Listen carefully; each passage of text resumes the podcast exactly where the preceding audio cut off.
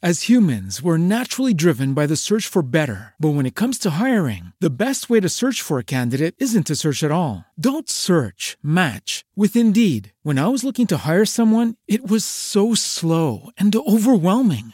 I wish I had used Indeed. If you need to hire, you need Indeed. Indeed is your matching and hiring platform with over 350 million global monthly visitors, according to Indeed data, and a matching engine that helps you find quality candidates fast. Ditch the busy work. Use Indeed for scheduling, screening, and messaging so you can connect with candidates faster. And Indeed doesn't just help you hire faster. 93% of employers agree Indeed delivers the highest quality matches compared to other job sites, according to a recent Indeed survey. And listeners of this show will get a $75 sponsored job credit to get your jobs more visibility at Indeed.com slash podcast. That's Indeed.com slash podcast. Terms and conditions apply.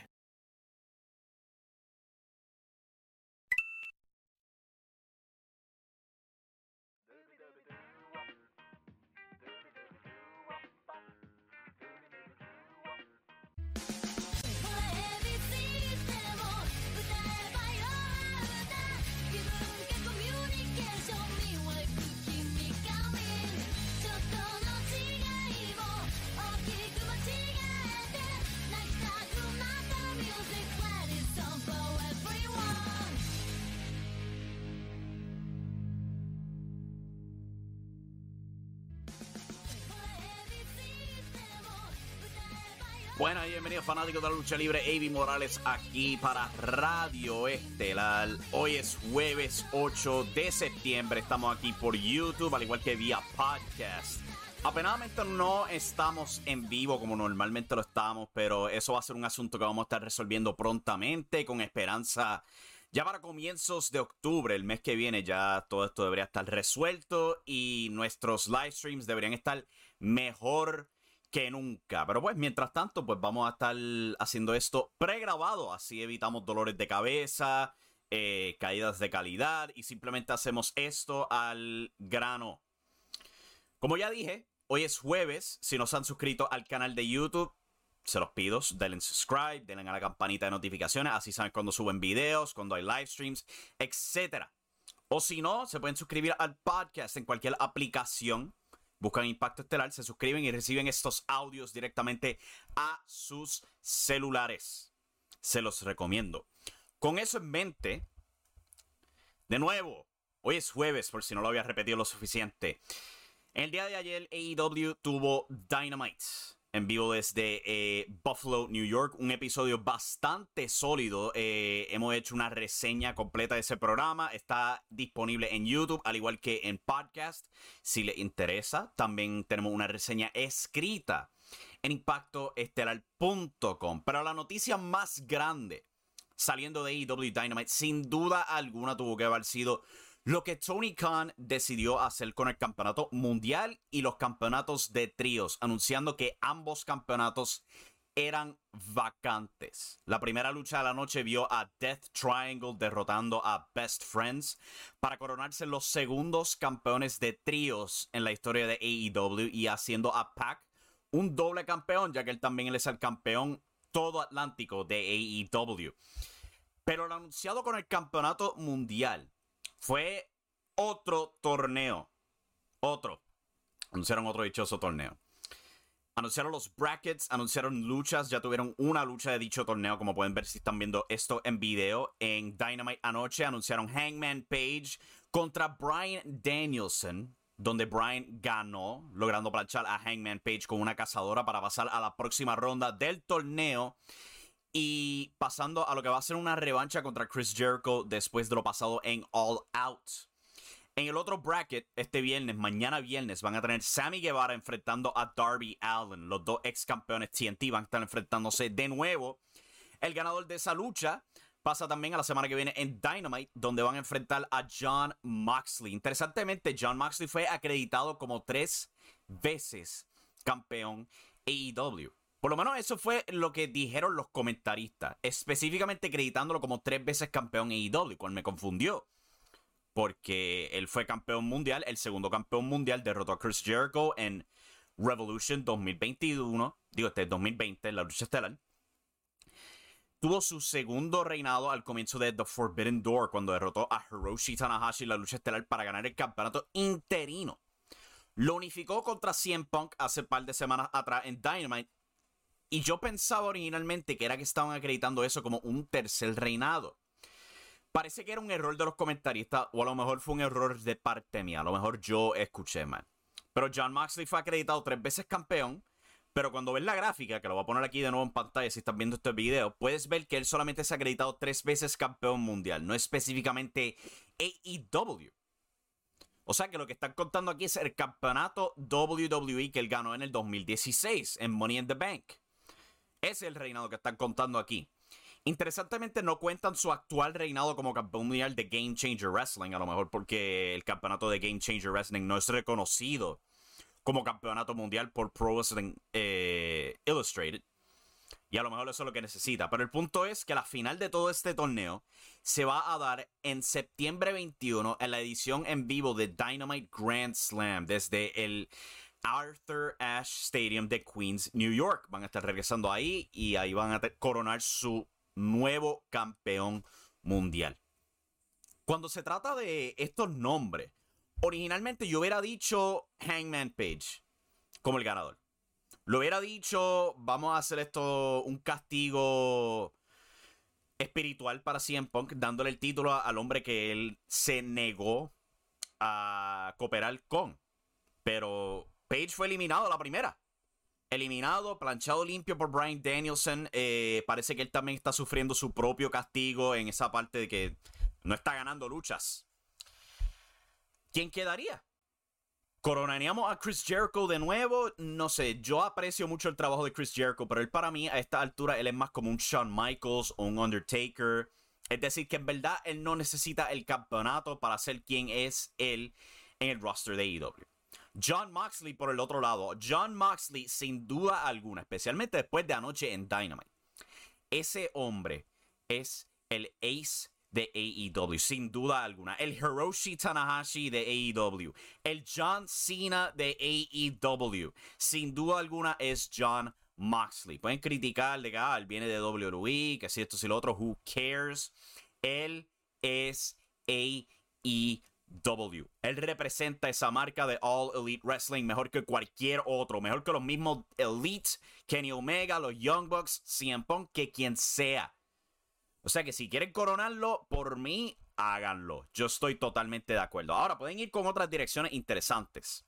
Ya que es muy probable. Se me ha caído el micrófono aquí, dame un momento, se me cayó. Eh, yo diría que pueden hacer algo interesante porque en Full Gear es muy probable que MJF salga con el campeonato mundial.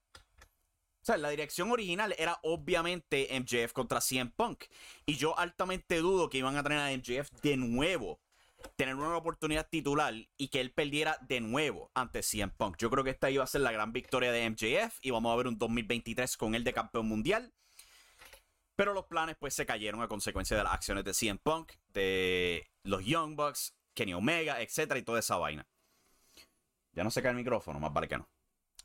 Yo creo que el plan va a ser coronar a MJF en Full Gear. Por ende, yo creo que podían experimentar. Podían ir con una revancha del año pasado en Full Gear, donde Darby Allen llega de campeón mundial al pay-per-view.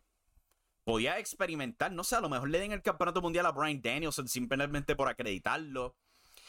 Pero yo creo que pues cualquier persona puede ganar este torneo. Cualquiera. Excepto Sammy, Guevara. Yo no veo a Sammy Guevara ganando el campeonato. Para nada. Darby Allen, Sí. John Moxley, sí. Chris Jericho, no creo que sería el más ideal, pero él no estaría fuera de lugar tampoco como campeón. Especialmente en esta época donde el hombre está en excelente condición física y dando muy buenas luchas. Y promos también. Muy buenas promos. Yo creo que eso es lo que yo estimo saliendo de este torneo para coronar otro nuevo campeón mundial de la AEW. Continuando con AEW, se ha rumoreado fuertemente el estado de Malachi Black, al igual que Thunder Rosa. Han habido muchas especulaciones al respecto en términos de la actitud de Thunder Rosa. Se dice que Britt Baker y Jamie Hayter no se llevan muy bien con ella, especialmente después de que Thunder Rosa le rompió la nariz a Jamie Hayter accidentalmente. Hubo un rumor de que supuestamente Rosa se escondió en un baño después del incidente, aterrada. Yo altamente dudo ese reportaje. Simple y llano. Yo creo. Yo creo que si algo así fuese a pasar, yo no creo que la reacción de ella sería inmediatamente huir y esconderse. ¿Sabes? Este. Eh, eh, para llegar a ese nivel, ¿sabes? Tú tienes que hacer algo como lo que hizo CM Punk que no Out. Yo creo. Yo creo que un accidente, un accidente no va a solicitar una reacción como esa, al menos que haya algún problema psicológico del cual desconozcamos. Eso es otro asunto totalmente aparte cuando se trata de Thunder Rosa. Sobre Malachi Black, el reportaje supuestamente viene porque ha tenido descontentos eh, aparentemente en su vida personal o está lesionado o algo así por el estilo. Él había supuestamente pedido su release de AEW, él se le negó pero parece que se le ha otorgado tiempo libre. Luego de All Out, donde él perdió contra Sting en una lucha de tríos, eh, Sting, Miro y Darby Allin contra House of Black, él fue planchado específicamente.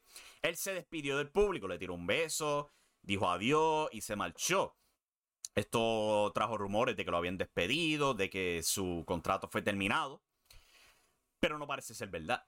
Su página de roster continúa en la página oficial de AEW. Nada se ha anunciado en términos del resto del grupo House of Black, porque vamos a ser honestos, si van a despedir a Malachi Black, ¿por qué carajo eh, estaré nombrando el grupo con su nombre? House of Black. No haría sentido, ¿verdad? No ha habido nada oficial. Malachi Black continúa estando en la página de roster. Yo estimo que esto simplemente va a ser un caso donde él toma tiempo libre para recuperarse, tome el tiempo que sea y después regrese.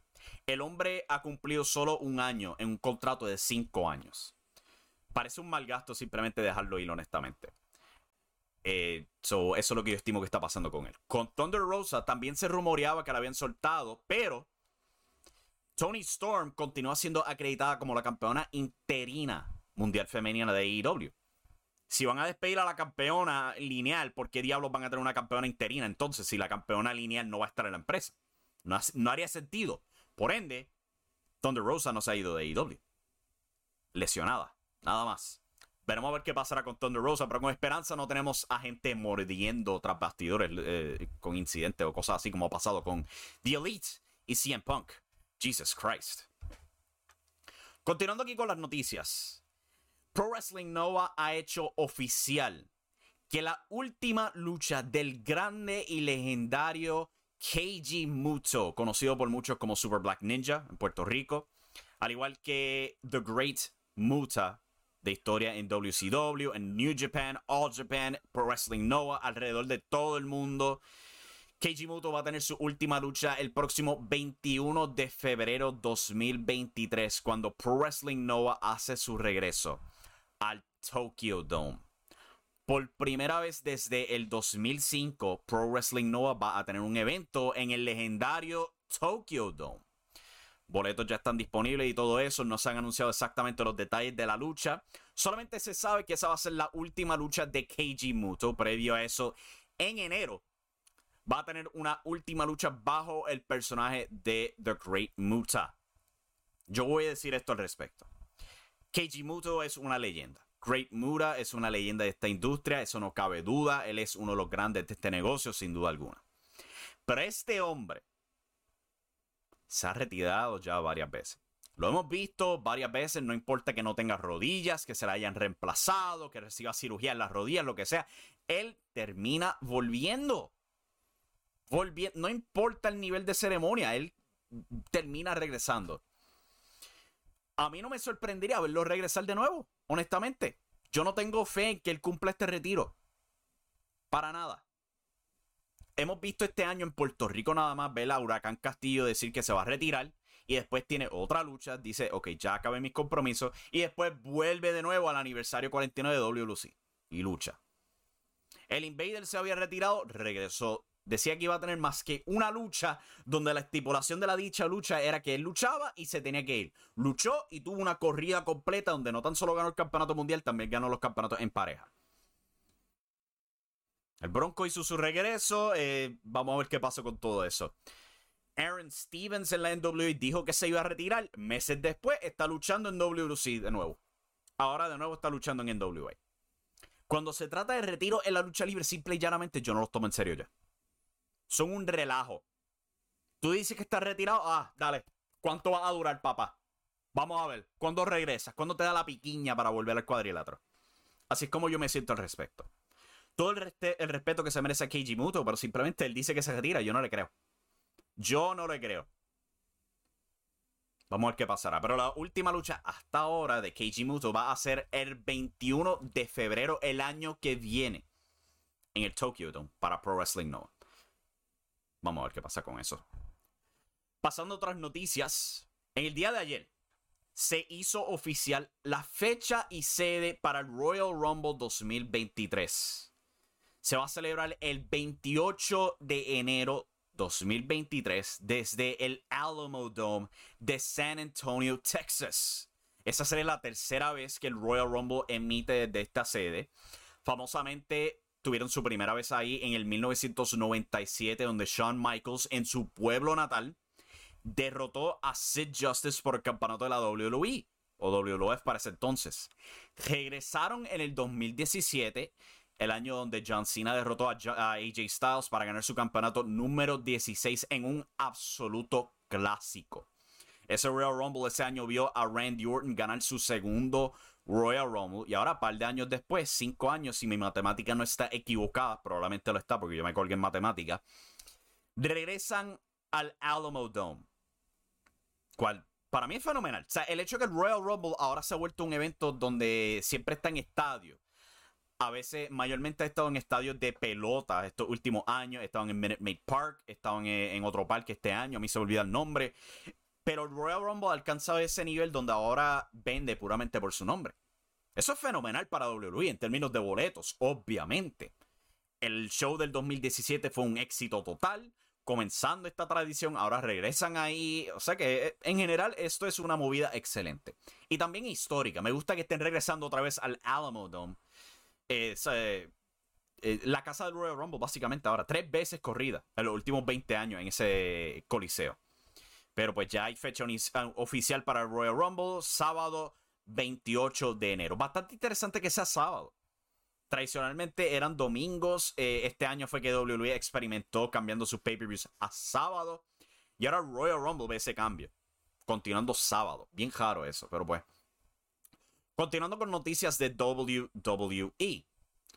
Pat McAfee muy probablemente no va a ser parte del equipo de comentaristas regular para SmackDown, ya que se anunció en el New York Post que McAfee se va a estar uniendo a ESPN y su programa College Game Day a tiempo completo.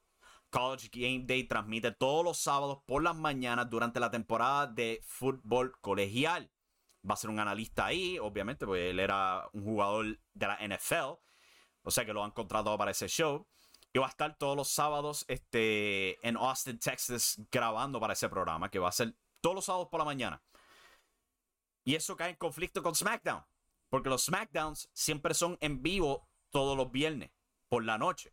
O sea que se le hace bien, pero bien, bien difícil hacer SmackDown en vivo y volar a Austin, Texas para estas grabaciones. O sea que muy probablemente o Pat McAfee se ha movido a Raw, cual honestamente si pueden hacer eso yo recomiendo que lo hagan. O su tiempo como comentarista ha acabado temporalmente. La temporada de fútbol no dura para siempre. Este programa no va a durar para siempre tampoco. Pero por ahora, Pat McAfee no va a formar parte tiempo completo de SmackDown. Ya lo hizo oficial en su podcast, donde él dijo que pues, va a estar on hold, así fue su palabra en Twitter, al respecto pero que no va a ser que él se va a ir de la empresa. No. De nuevo, yo creo que deberían mudarlo a Raw. Así pueden aprovecharlo, ¿sabes? De lunes a, sábado hay tiempo de más entre medio. Y él puede ser algo especial para Raw, poner a Corey Graves en SmackDown. O sea, Corey y Michael Cole ya tienen química, obviamente. Pat McAfee, honestamente, funciona con quien sea, porque el tipo es una máquina de carisma por su cuenta propia. O sea que yo sugeriría eso. Muévanlo a Raw. Así lo pueden tener todo el año, no conflige con ese show en ESPN y nada por el estilo. Vamos a ver qué hace WWE al respecto. Oh boy, la próxima noticia. Si ustedes pensaban que el drama de CM Punk y The Elite era malo, uh, esta, puede tener repercusiones eh, serias. Porque Patrick Clark mejor conocido en la WWE como el ex campeón norteamericano, The Velveteen Dream, ha sido arrestado. Está esperando eh, juicio este próximo 18 de septiembre. Y wow, aquí hay un montón de incidentes, incluyendo amenazando eh, un trabajador en un gimnasio. Eh, EC3 ha alegado que este hombre ha tratado de firmar gente orinando en un baño durante una fiesta. Eh, incidentes previos de acoso sexual que habían sido la razón por su despido de la WWE. Esto es horrible. De verdad que sí, hay mucho, mucho más. Aquí hay un montón de tela que cortar con la actitud de este hombre. Él se ve absolutamente problemático. Y si tú pensabas que a lo mejor él iba a salir inocente de este asunto del cual lo votaron de la WWE, yo creo que ya las piernas de la cajera de este hombre han sido completamente cortadas. Completamente. Aquí hay un perturbo con este señor. Absoluto. Y yo creo que ya hemos visto el final de la cajera de The Velveteen Dream. Yo no creo que lo vamos a ver de vuelta en WWE como Braun Strowman o Killer Cross o muchos otros. Yo creo que este es el final por completo de la cajera de Velveteen Dream.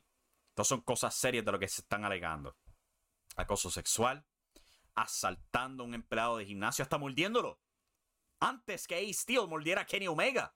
Oh my God. Caso serio. De verdad, sin duda alguna. Caso serio. Y el hombre estaba tratando de regresar a la WWE. Brother, shit out of luck. Shit out of luck. Una última nota que casi se me olvida. Y esto es bastante grande, diría yo bastante grande. Porque New Japan Pro Wrestling ha anunciado el lanzamiento de otra marca más. New Japan Tamashi, cual si me recuerdo de mi japonés correctamente, Tamashi se supone que signifique alma. Alma. Esta nueva marca va a ser basada en Oceanía, o sea, la isla de New Zealand y el país de Australia. De ahí que vienen muchos luchadores de New Japan, como lo son Bad Luck Fale, Robbie Eagles, eh, The Mighty Don't Kneel, eh, Jonah, Jonah Rock y otros más. Eh, por años, Bad Luck Fale ha tenido un dojo ahí. Ahí fue donde entrenó Jay White, el ex campeón mundial de la IWGP. Ahí fue que entrenó. Y New Japan lo hizo anunciado ayer, donde dijeron, pues New Japan Pro Wrestling está anunciando esta nueva marca de New Japan Pro Wrestling Tamashi, basada en Australia y New Zealand. Significando espíritu o alma, o sea que estaba correcto. Esto va a ser similar al dojo de LA, al igual que la marca Strong. ¿Estaremos viendo programación semanal de esta nueva marca como lo es con New Japan Strong? Yo no sé. Yo sí puedo decir esto. Triple H por años años ha hablado de que si su gran plan de global localization, que era tener un NXT en Estados Unidos, tener un NXT UK, un NXT en México, un NXT en otras partes del mundo y así iban poco a poco conquistando el mundo. New Japan, nadie lo ha notado, pero New Japan está haciendo ese plan y le va mejor que, que a Triple H. O sea, NXT UK por años ha estado tropezándose, anunciaron su cierre, tienen planes de NXT Europe y si yo te soy honesto, yo no tengo ni gota de fe en que NXT Europe ni se ha lanzado. Yo dudo que lo lancen. O sea, si tú vas a lanzar una nueva marca, tú no despidas a todos tus luchadores, simple y llanamente. ¿Ok? Síndrome de Ring of Honor. Es lo mismo que pasó con Ring of Honor. Decían que iban a volver más fuerte que nunca. Terminaron vendiéndole la empresa Tony Khan. Yo no veo a NXT Europe echando para adelante. Pero New Japan lo mantiene simple. ¿sabes? Tenemos un dojo, tenemos un par de estudiantes, vamos a hacer nuestra marca ahí. Y mandamos de nuestros luchadores principales ahí de vez en cuando. Ha sido un éxito sólido con New Japan Strong en los Estados Unidos. Y ahora lo van a tratar de, de, continuar con New Japan en Australia y New Zealand, porque ya tienen escuela ahí. Tienen una escuela que ya ha brindado mucho éxito. ¿Sabes? Jay White es una de las estrellas más grandes de New Japan Pro Wrestling sin duda alguna. Es ex campeón mundial ya dos veces. Eh, estelarizó en el Tokyo Dome. Ganado G1 Climax. Es una estrella bonafide. Bonafide. Qué palabra estúpida. Pero este, el punto es, hay éxito ahí. O sea que ahora van a tratar lo mismo que hicieron en Estados Unidos con el LA Dojo. ¿Funcionará? Yo no sé. Pero tienen mejor track record que NXT UK. Eso sí. O sea que vamos a ver qué pasa con todo eso. Con eso en mente, aquí vamos a culminar esta edición de Radio Estelar. Esta noche, con esperanza, vamos a soltar nuestro video hablando del incidente de The Elite y CM Punk, A Steel, el perro Larry eh, y todo ese drama que pasó luego de All Out. ¿Quién estaba en la correcta? ¿Quién estaba equivocado? ¿Es correcto lo que IW hizo luego de eso? ¿Qué deberían hacer luego de todo esto? Vamos a estar hablando de eso en un video especial que debería estar saliendo esta noche con esperanza. Recuerden, pueden suscribirse a este canal de YouTube, le dan a la campanita de notificaciones, así saben cuando estos videos suben. Cuando regresemos a los live streams, yo no sé, pero yo espero que eso suceda para octubre. También pueden escuchar todo esto directamente a sus oídos, como este audífono.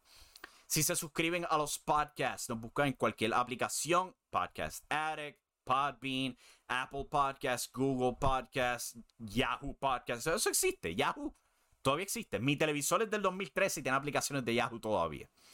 Pero yo no sé si Yahoo todavía existe. El punto es, tú buscas Impacto Estelar, te suscribes a los podcasts y los recibes directamente a tu celular para escuchar cuando puedas. Con eso en mente, muchas gracias por sintonizar Radio Estelar y nos vemos en la próxima, mi gente. Goodbye. Y recuerden que la acción está en la lucha libre. As humans, we're naturally driven by the search for better. But when it comes to hiring, the best way to search for a candidate isn't to search at all. Don't search, match with Indeed. When I was looking to hire someone, it was so slow and overwhelming. I wish I had used Indeed. If you need to hire, you need Indeed. Indeed is your matching and hiring platform with over 350 million global monthly visitors, according to Indeed data, and a matching engine that helps you find quality candidates fast. Ditch the busy work. Use Indeed for scheduling, screening, and messaging so you can connect with candidates faster. And Indeed doesn't just help you hire faster. 93% of employers agree Indeed delivers the highest quality matches compared to other job sites, according to a recent Indeed survey. And listeners of this show will get a $75 sponsored job credit to get your jobs more visibility at Indeed.com slash podcast. That's Indeed.com slash podcast. Terms and conditions apply.